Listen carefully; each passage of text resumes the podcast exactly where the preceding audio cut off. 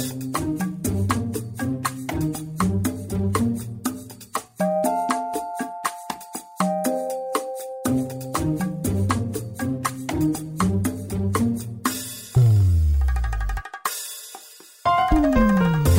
and welcome to the Gifted Life Podcast, where we have conversations about organ, tissue, and eye donation and transplantation. You can always find us at thegiftedlife.org. I'm Lori Steele. I'm Joey Boudreau. I'm Sarah Blakemore. Coming up on The Gifted Life today, We'll be talking to a wonderful lady who rose to fame on American Idol and brought donation to the forefront. Find out why mm, here. okay. We're also going to be talking about how to deal with the exhaustion of in person socialization. Oh, Coming up. All that and more right here, thegiftedlife.org.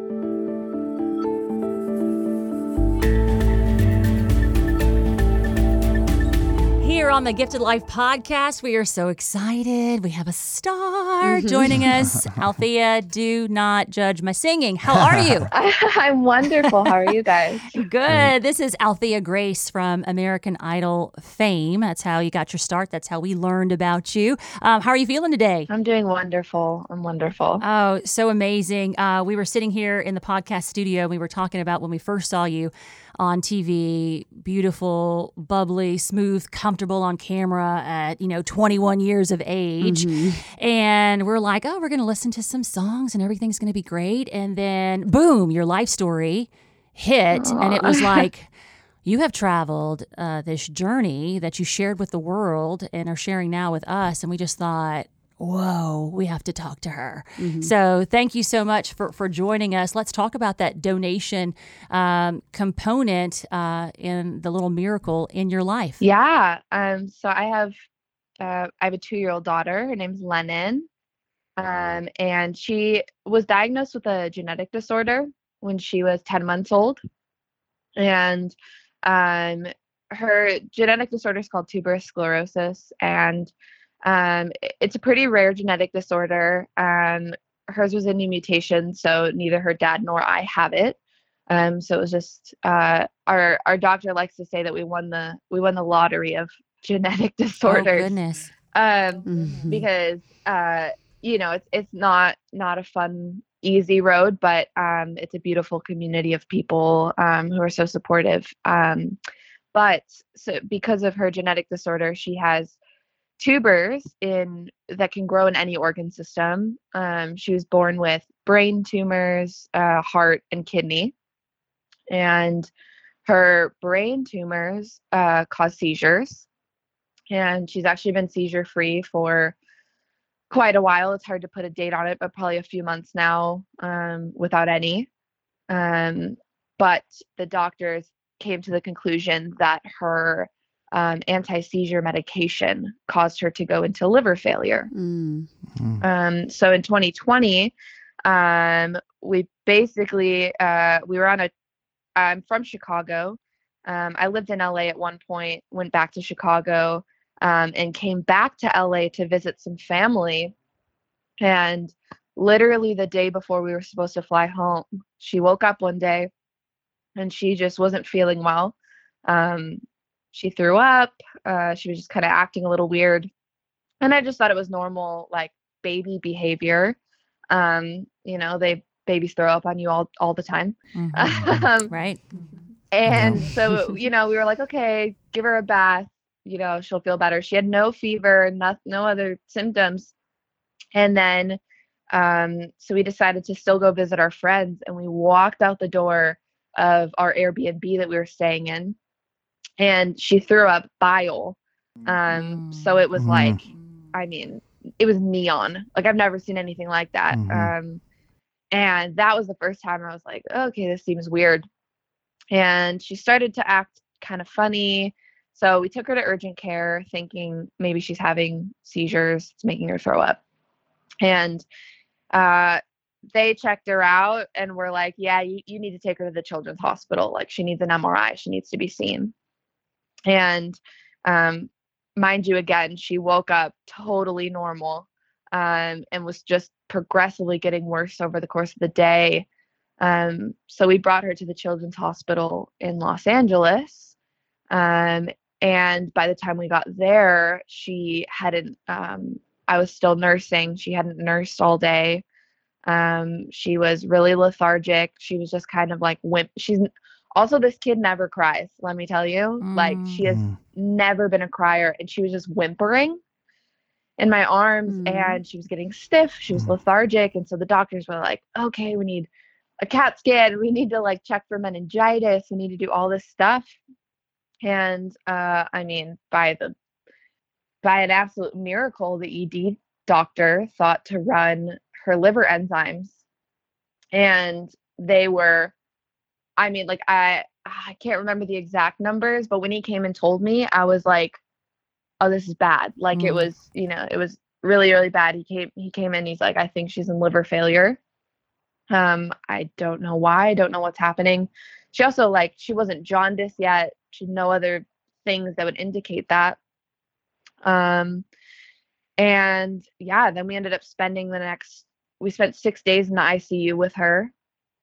Um, she, uh, she got immediately put up. It was like they told us she was in liver failure, and then within hours we were meeting transplant doctors. They were evaluating us to see if we were.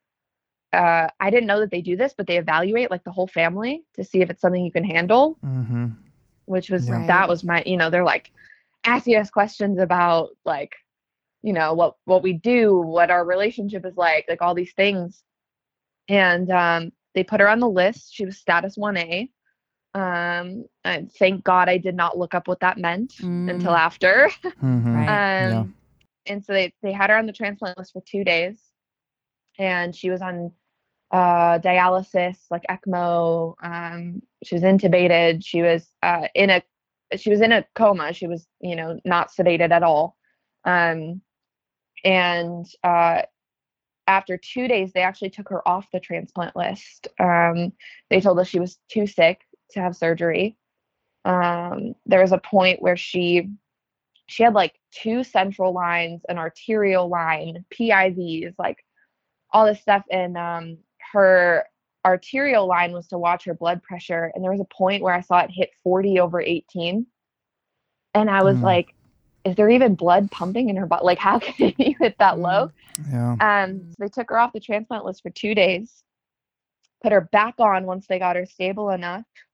And um, on January 15th, 2020, we went, we were sleeping in her ICU room. And I remember sitting by her bed and being like, you know, I, I the doctors told me she wasn't going to make it. I sat by her bed and I was just like, I love you. It is okay. If you're not if if you don't want to hang on any longer, like I I'm I'm it's okay. Like I'm going to be okay. You do what you got to do. Went to bed and within 2 hours our nurse woke us up and she's like, "Hey, I I have a phone call for you." And I was like, "Okay." She hands me her nursing phone and they're like, "We found a liver.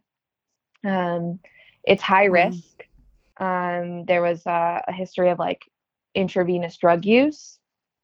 And I woke her dad up and I was like, "It's high risk. I'm saying yes. I don't care." Yeah. and um, Sure.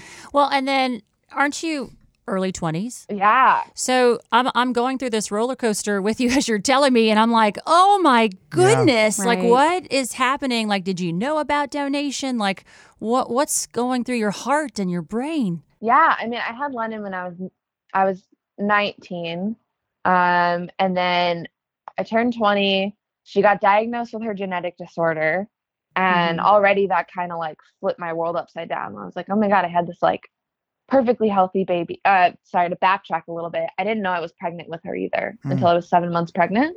Wow. Um, so Surprise! you know, it was Yeah. like I'm a I'm young. I didn't know I was pregnant. Uh, was like, okay, I'm having a baby. I had this perfectly healthy baby. Um, I was actually I took her on the road for a while. Um, she got diagnosed with this genetic disorder, and now they're like, okay, your your baby's gonna die if she doesn't get a liver transplant. And Wow. actually, um, back in God, my grandmother passed away in 2012, so it must have been like the early 2000s. My grandma had a liver transplant. Mm. Wow. Um, but very similar thing. It was like um, she was actually um, she abused alcohol, killed her liver, Mhm. um, and was at the very, very, very bottom of the list. Um, and she actually got a liver that was, I believe, high risk as well. Mhm. Um, and that's the only reason she even got it was that Yeah. nobody else wanted it, kind of a thing. Um, and yeah, so when when they told me that my one year old was needing a liver transplant, I was like, but like old people get liver transplants, like Oh, yeah. alcoholics get liver transplants. What are you talking about? Mhm.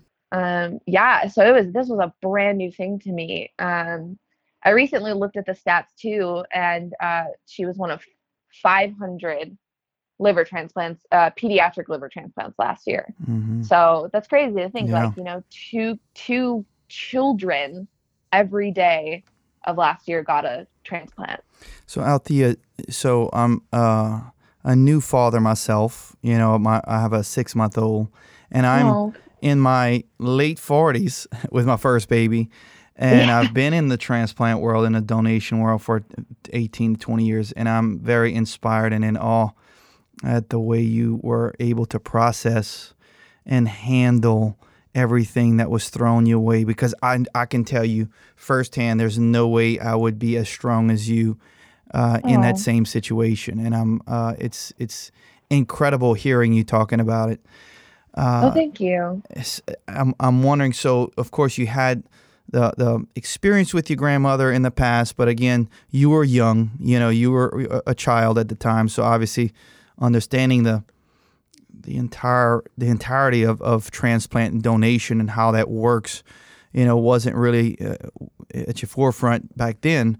I'm wondering when they you know told you that she would need a transplant if you know like how difficult was that to process for you uh, you know knowing that it's might be a baby that's going to be dying uh, you know and and all of those things that go with that Yeah, I think that the, you know, I, uh, it's a very, very helpless feeling. Um, you know, like when they told me she was in liver failure, immediately, like I, I'm also my dad's my dad's in science. My dad uh, has a degree in chemistry, and um, I've always been very, you know, uh, like I was raised by like two highly educated people who Mhm. very much so are like research and research and like Yeah. you know they like to know everything about everything so you know immediately i'm like okay what can we do what what could be the cause of this because that was the other thing they had no idea what the cause was Right. and um you know at least when you know what the cause is there are other things that you can you know try to do to slow Right. down the process right um, but they had no idea what was causing it. So there's no way to slow down that process when you have no fix.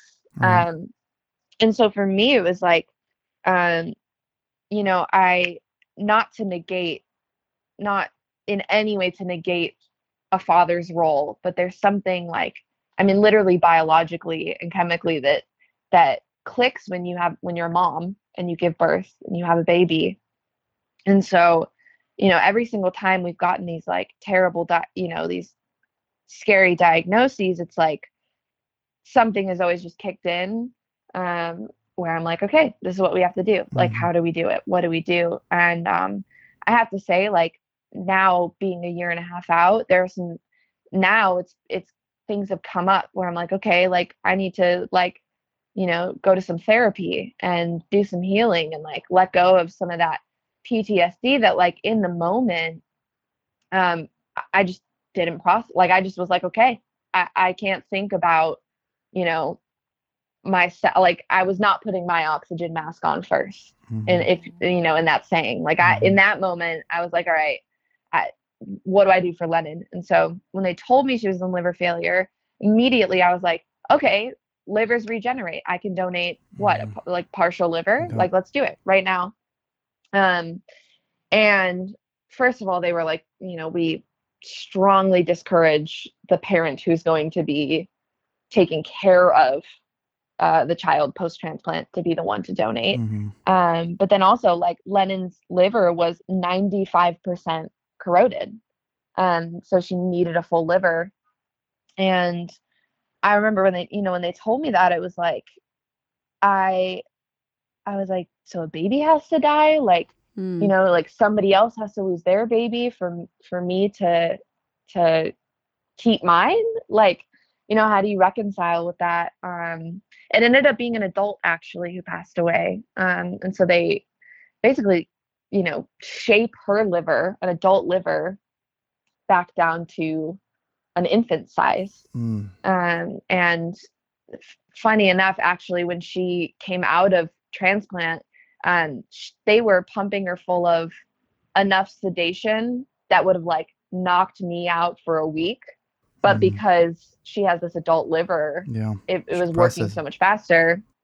Um, but there was still definitely like, you know, she's too young to have these feelings. But like for me, I feel like I had survivor's guilt, if that makes sense. Um, like it, it wasn't me who survived or went through it, but um, you know, being uh, the pediatric ICU is a terrible place to be. I Mhm. never want it. We've been there three times now, three separate stays, and I never want to step foot in one ever again. Um, and they were, my whole family flew out and spent the week in the hospital with us. And this was just prior to COVID, by the way. So we got so lucky that this happened three months before COVID started. So I was able to have my whole family out here.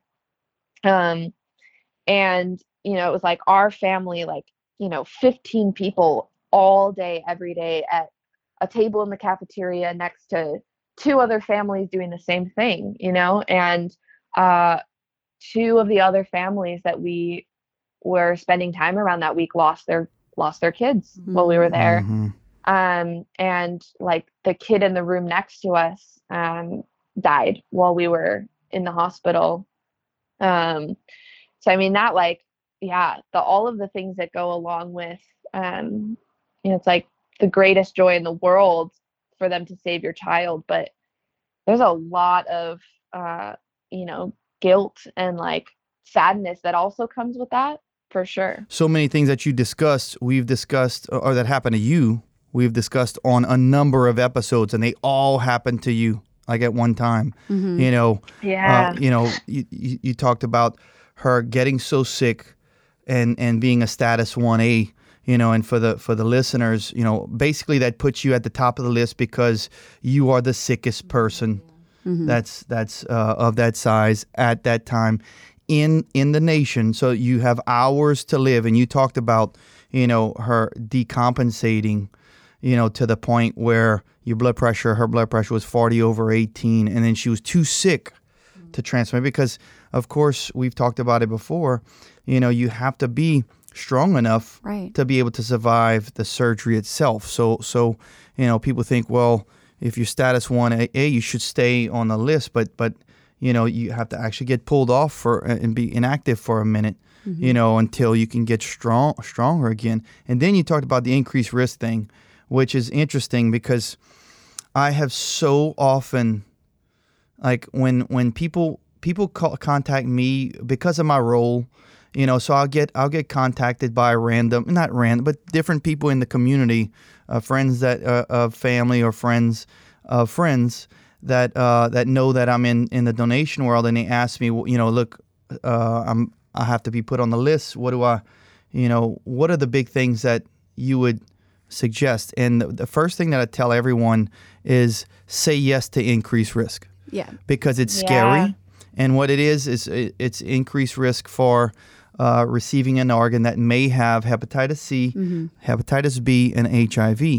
And uh, but the thing is, we we do testing that cuts that window down that you may be infected down to just a week or two. So you would have had to, like the donor would have had to have had have have just gotten infected within the past few days, mm-hmm. and and then you transmit, and and then of course, as we all know, you know now, you know if you can live with HIV, Right. right? You know, li- P- Magic Johnson's still alive. You know, my favorite basketball player of all mm-hmm. time, 1992. Yeah. You know, 1991 to 92 is when he found out, and I thought that he was a death sentence, and he's still doing great. Hepatitis C has a cure, Mm-hmm. and hepatitis B mm-hmm. has a vaccine. You know, so the biggest things, you know, so for you, I'm so happy that you were able to to say yes to that increased risk because that's what my, my other statement is oftentimes that's the last offer that you get. Mm. So yeah, I uh, mean, we didn't even think that one. You know, we were, right. I mean, told that you know a doctor looked at me in the eyes and was like, "This is probably not going to happen." Yeah. Um, and um, actually, I'm planning to go. Um, the the donor's family actually lives not too Oh. far from us, so uh, Lennon's Wow. gonna meet them very soon. Wow. Um, um, Oh. like, I get like choked up every time I even think about it. Like, you know, what do you say to like mom to mom? Like, what do you, you know, what do you say? How do you react to that? But yeah, it's like, you know, at, at the end of the day, um, you know, people, people die and people Mhm. are going to die every day. And, you know, that was a thought we had too, where we're like, okay, at least if Lennon doesn't make it, another baby who's in her situation maybe can be saved by Mhm. her passing you know so Mhm. it's like that there is so much beauty in like uh because i was like oh my god another person's baby has to die and i'm like but you know what everybody's journey is their own and it's going to happen regardless and you know that was so meant to be for us um you know like that risk is so worth the reward. Um where i was like i'm you know obviously also they test the organ right away like they know that you know there's there's not those things. They'll tell you if Right. you know if the organ has you know this and this and that. Um, the risk is still there of course it can show up later you know all those things but um yeah it's like also if we had flown home to chicago you know that that liver that we got out here wouldn't have been available there it's like all those Right. things line up for a reason and they're meant to be you know in that way and like the the woman who passed away who lennon got her liver like she was um she was like a songwriter she was like into Mm. music she was Wow. like an artist Wow. like all these things where it's like when her parents are telling me this i'm like how how beautiful is that that like you know the not only you know lennon has like music in her blood but you know now also like you know this person that's a part of her forever also was like an artist and into music and like that's just incredible Yeah, and you mentioned speaking of music because you were on American Idol and you sang for everyone an original song. And correct me if I'm wrong, but did you didn't you write that song while you were in the hospital with Lennon? Yeah, I wrote. Well, yeah, I wrote it actually. Um, I wrote it right after the the first time we got out of the hospital. So our first stay was three and a half months long. Um, our second stay was about a month and a half, and then like you know intermittent stays after that. Um, but the the first time we came home, she actually came home. I basically like, um, like the only other thing now that I can think of that I'd want to do besides music is actually nursing. Um, because when Sounds she like came you're halfway home, there. you know all the It- scores and the terminology and yeah. yeah. I mean it's like all, there are things that i had to do at home that the nurses on the floor didn't even know like didn't even learn how to do those things in nursing school you know? It's like so she came home with a, a central line and was getting all of her nutrition via iv nutrition when we went home. And um you know she was still like she was still sick after her transplant. Like she still had she had major complications. She was having a, a really hard time. Um and the song that i wrote was like you know i had I had started it in the hospital thinking like you know lennon is not going to make it and these are all the things that i would have done with her that i wish i would have done with her on the last you know if that was our last day together.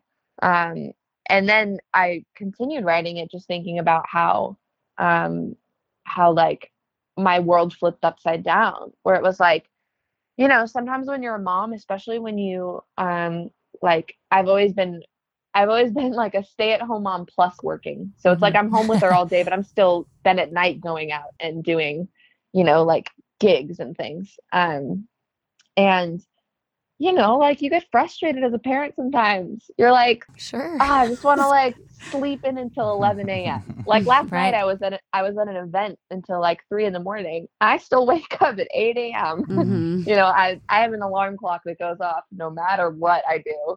Okay. Um, and you know sometimes you wake up and you're like i don't want to have to sit here and like pour this kid cereal and like take her to the park and like you know sometimes it's just tedious Mhm. um and now i have such a different perspective where every day i wake up and try to wake up with the mindset that oh i get to wake up and do Mm. those Aw. things like i i get to wake up and you know now it's i mean now it's like being a mom plus being a nurse where it's like i wait i get to wake up and do all her meds i get Mm. to wake up and take care of her i get to wake up and make sure that she's safe and healthy and and happy and like i you know i get to do all those things instead of having saying oh i have to do this i have to do that Mhm. Yeah, I love Which that is- song. Um, it- Thank called you. Saturday Morning. You, obviously, you can Google it because she's everywhere. Um, but you talk about making breakfast, rocking to sleep, and Yeah. the thing that really touched me and is like chills down the spine when you say like, shoes on feet, uh, because some of our uh, recipient moms, um, babies were diagnosed so little, and they said we just never knew if we would be able to buy shoes, if Yeah. we'd walk out of here and be able to put shoes on their feet. And so I was like, oh my gosh, like, um, so your song, you're up on stage, um, and it's like familiar to people, you know, across the country, the things that you're going through and the things that you're singing about. And I assume that's part of your therapy too, is writing uh, and performing and singing. absolutely i mean the the songs that i wrote um there's another song actually that i wrote that like um i actually wrote it during that first week um that she was sick like before the transplant before we knew she was going to get one like when i thought that she was just you know dying um and i was sitting there writing this song and i had no idea like um normally I'm so clear headed about what I'm writing about.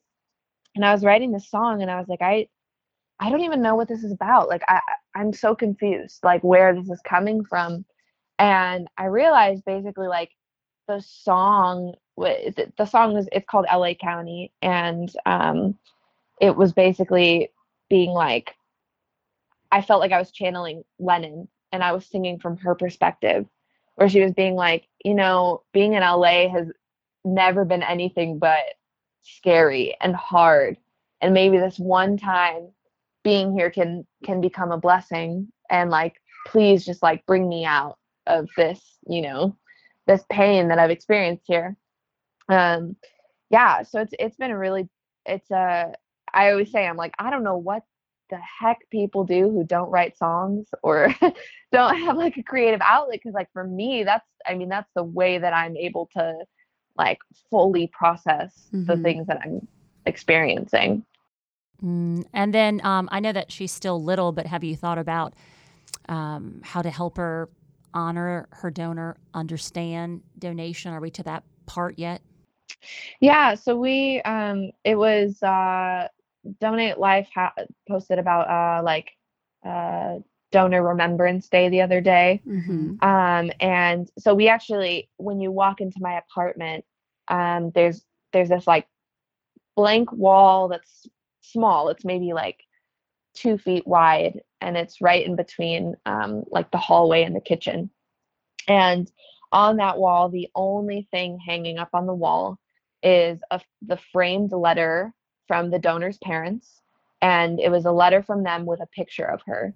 Oh. and we have that hanging up on the wall um, and uh, like around that wall too i um, i like to do like daily affirmations with Lennon um, and so i'll write them out we'll talk about them and i'll put them put them up on the wall like on sticky notes. Um, and just every so often you know i'll bring lennon up to the to the frame and just be like do you know who that is and you know kind of tell her the story and the other day when it was donor remembrance day i woke up with her and um, just like told her about the story you know i don't know how much she understands yet Mhm. Mm-hmm. um, but i just i want to start that conversation early too um, you know because the other thing is so many people will like um, i like to post pictures of her with her scars and like with her her you know she has like her her big surgery scar and she has all these scars on her chest from her central lines and she has a g tube and all these things and i remember when she got her transplant people being like oh that poor girl like that nasty scar and i was like I told my friends and family, I was like, you know what? I I, I say this in the kindest way.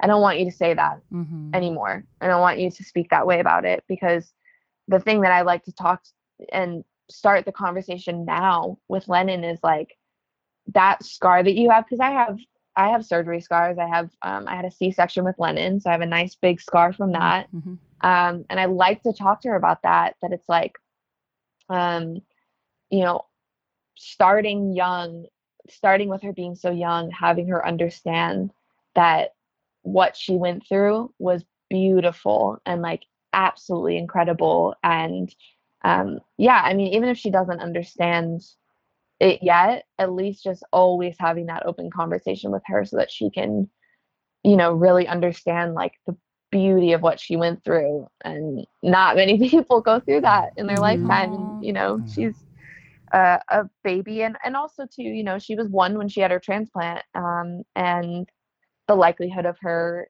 needing another one day is high or um, you know, needing other interventions to deal with having a transplanted liver or high. You know, she went into rejection this year when she got sick. Um, and so, yeah, I'm definitely like keeping that conversation with her very open and very honest already now. Uh, I love that. Y'all are so cute. She's she's cute. Aw. You're precious. Just love it. Um, we were having a bet in here about her name. Was she named after anybody famous? Come on, come on. she was named after John Lennon.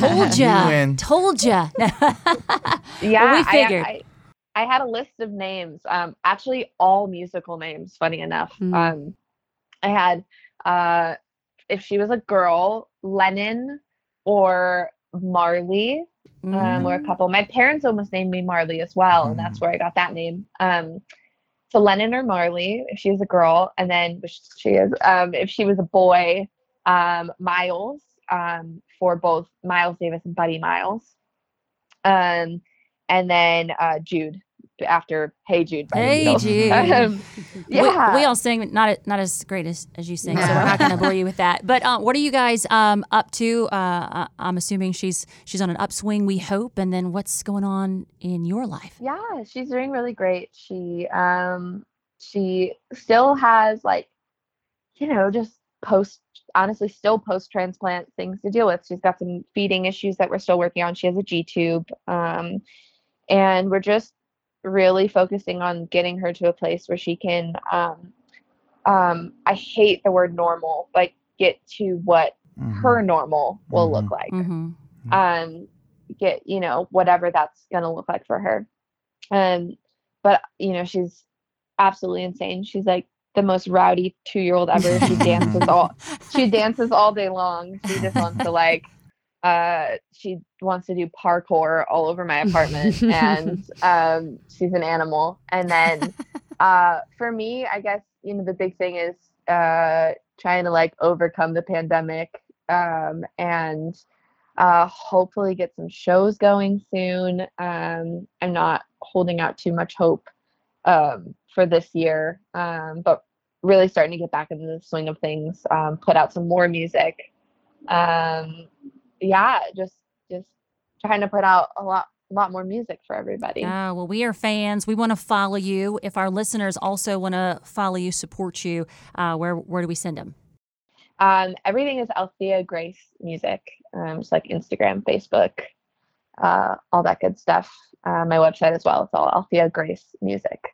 Awesome. Well, we'd love to have you guys back um, when Lennon is talking. We'd love to talk to her. oh too. my goodness! Keep of in course. touch. we would love to do that. Follow your career as well. Thanks for taking the time. Thanks for putting donation um, on the worldwide stage. Um, we just thought you were you were perfect. hmm Oh, oh, thank you guys so much for having me. It's really beautiful to, um, to American Idol has really allowed me to like connect with so many people who understand uh, this world. So I'm I'm really honored that you guys asked me to to come on and that you guys are doing this as well. It's really beautiful.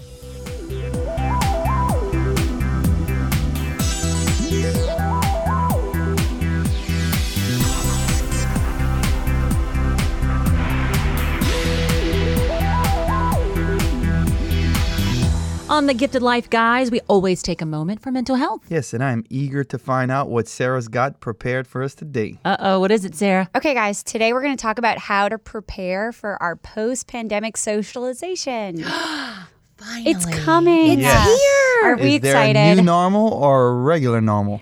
I, it's going to be a totally new normal because I think we're not going to, I don't think we're ever going to go back to like how it was before, but it, we're going to see some similarities, including in person socialization. In person. Y'all Can ready? you imagine? What? It's going to be What is so awkward at first. Like, I think we Yeah. all forgot how to converse effectively in person. Why are you looking at me? Why are you looking at me? Well, it's true. you true. know why. It's happened. No. It's happened. Exactly. It's really hard. And I think not just, you know, like socialization, but I think we have to recognize that a lot of energy that we weren't using in terms of when we're remote communicating is it's back. mm-hmm. Mm-hmm. We're going to have to get up a little bit earlier to get ready, to go to work. It's going to take a lot of energy to get to this new um normal that we're about to experience and I'm really excited about it. Mm-hmm. But I think I think I was hoping to give y'all some tips on how to pace it out a little bit so that we don't Perfect. burn ourselves out and get exhausted right away. I'm ready for those. So first those. is to just recognize that it is there's going to be some extra energy. Um, it takes to be in person and socialize again. So just recognize that and give yourself a little bit of a break. Take it one step at a time. Um, start small. We're about to have to do small talk again. Yeah. Do y'all remember that? Yep. I love it. I mean, I'm so You're so good at it too. Well, it's, it's because I'm tired of No, the Zoom and, and, the, and Yes. the, the, the virtuals, and you know, it's, Yeah. it's fun to be able to get back and have normal conversations. To me, it's it's challenging, especially working. You know, Mm-hmm. uh, again, we work in regions and and not seeing some staff that I would have normally seen multiple times a year, and there are some that. I was I hired over a year ago that I haven't even really met in person Yeah. Right. because of you know because of everything with the pandemic. So Mm-hmm. I it's know. I can't wait. Yes. It's not as overwhelming for me because I feel like just everybody's in the same boat.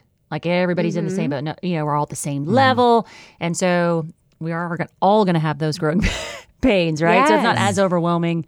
Uh, I, I, guess now that I think about it. knowing it, that we're all Yeah. in this together and we're all going to be taking it one day at a time. Mm-hmm. But essentially, like we've, you know, our mentally we have adjusted to conversing remotely, and Mm-hmm. so now I think just recognize that that it's going there's going to be some exhaustion. Mm-hmm. There's going to be a lot of, um, I guess.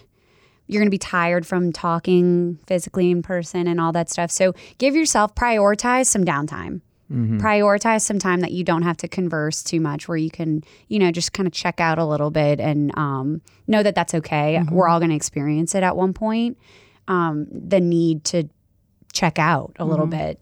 So just recognize that and just talk about the process especially with kids. I feel like young kids during the pandemic had a lot less stimulus than we had when we were growing up because we were out and about in the grocery store. Lots of sounds, things that we had are the kids today aren't going to have. Mm-hmm. So just make sure you talk it through with them, tell them how, you know, it's a little bit overwhelming for you as well. Make sure that they know that they can verbalize their feelings if they're feeling overwhelmed to tell you by all the stimulus they're receiving.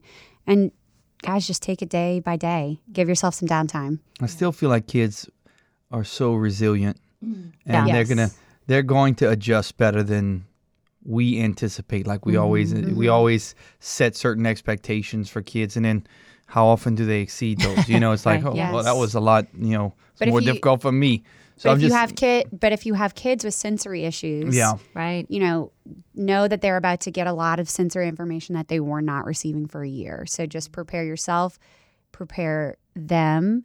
And I think just give ourselves a break and know that, you know, we have adjusted so much to communication. Even Lori, like I know your kids are back in school, but they still have a mask on. Kids aren't reading lips. You know, the whole, there's going to be a whole different way that we have to adjust our brains back to Right. the full communication A lot- style. A lot of the nonverbal type Mm-hmm. stuff, facial expressions and stuff, have been Oh, I have completely taken out face. of communication. Yep.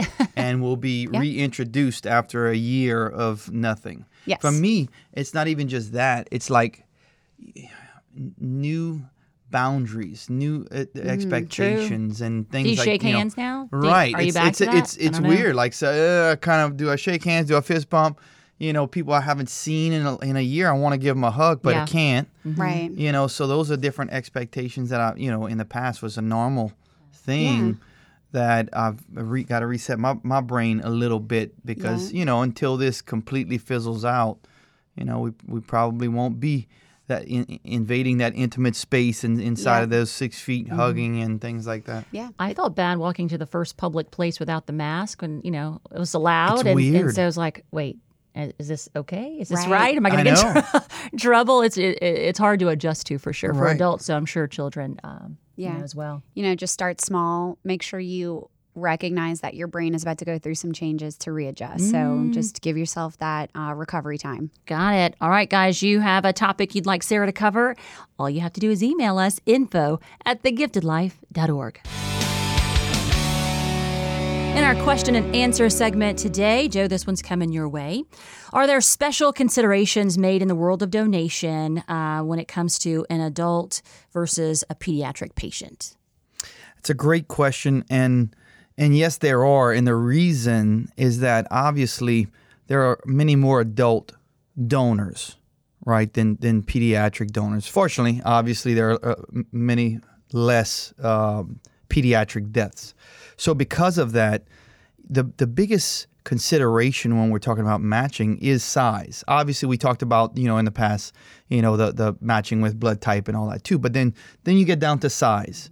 So if a person is more of that size of a pediatric uh, potential recipient, then pediatric uh, recipients are prioritized based on the list. Like the list, the policy uh, prioritizes the, the, the pediatric uh, recipients in those situations because they just don't have as many opportunities Right. as adults do to, to receive those organs. Well, that makes sense. Um, if you have a question for us, please give us a call at 504 648 3477.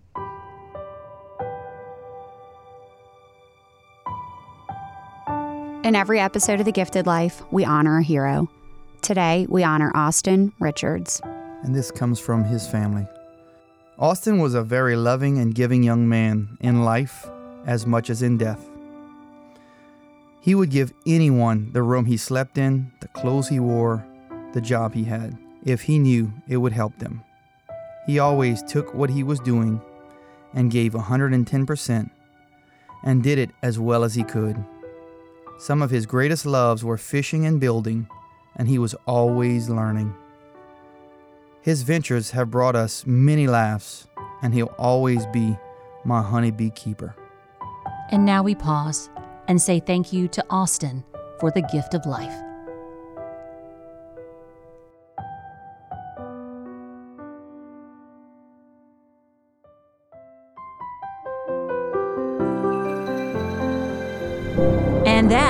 Episode 163 of The Gifted Life. Remember, you can always find us at thegiftedlife.org. And if you're listening and were moved to register as an organ, tissue, and eye donor, you can do that anytime. Registerme.org. And wow. Wow, if, yes. If that didn't inspire, uh, special thanks to Althea Grace and, and sharing Lennon with us, and how I mentioned wonderful lady in the in the beginning, and I think I understated that oh, quite a bit. great. What a wonderful person. She was just so grounded. She was so Mm-hmm. mature to to to think in those difficult, dark times that that she was able to keep everything into perspective like she did is is amazing. I said, uh, it's the truth. I, me as a forty whatever year old uh, new dad that I am. You know, I, I can't see me being that uh, mature about that in that Mm-hmm. in that situation. An artist. Yeah. A literal rock star mom. Yep. I love it. And I love on, on the big stage too. And she was so comfortable sharing and talking about it and wanting to start those positive conversations, which is what we talk about here on The Gifted Life. So we hope to have her back. Uh, and like we said, when Lennon's talking, wouldn't that be cute? Um, Just to learn um, from this family as well. All right, guys, if you liked what you heard, go ahead and follow us and listen on any platform that you listen to your podcasts, whether it's Apple, Google, or Spotify. Please subscribe and leave us a five star rating so others can find us. All right, on social, Facebook, we're the Gifted Life Podcast, Twitter and Instagram at Gifted Life Pod. And we hope that you go out and do something you wouldn't normally do to help us make life happen. We're one big team. Until next time.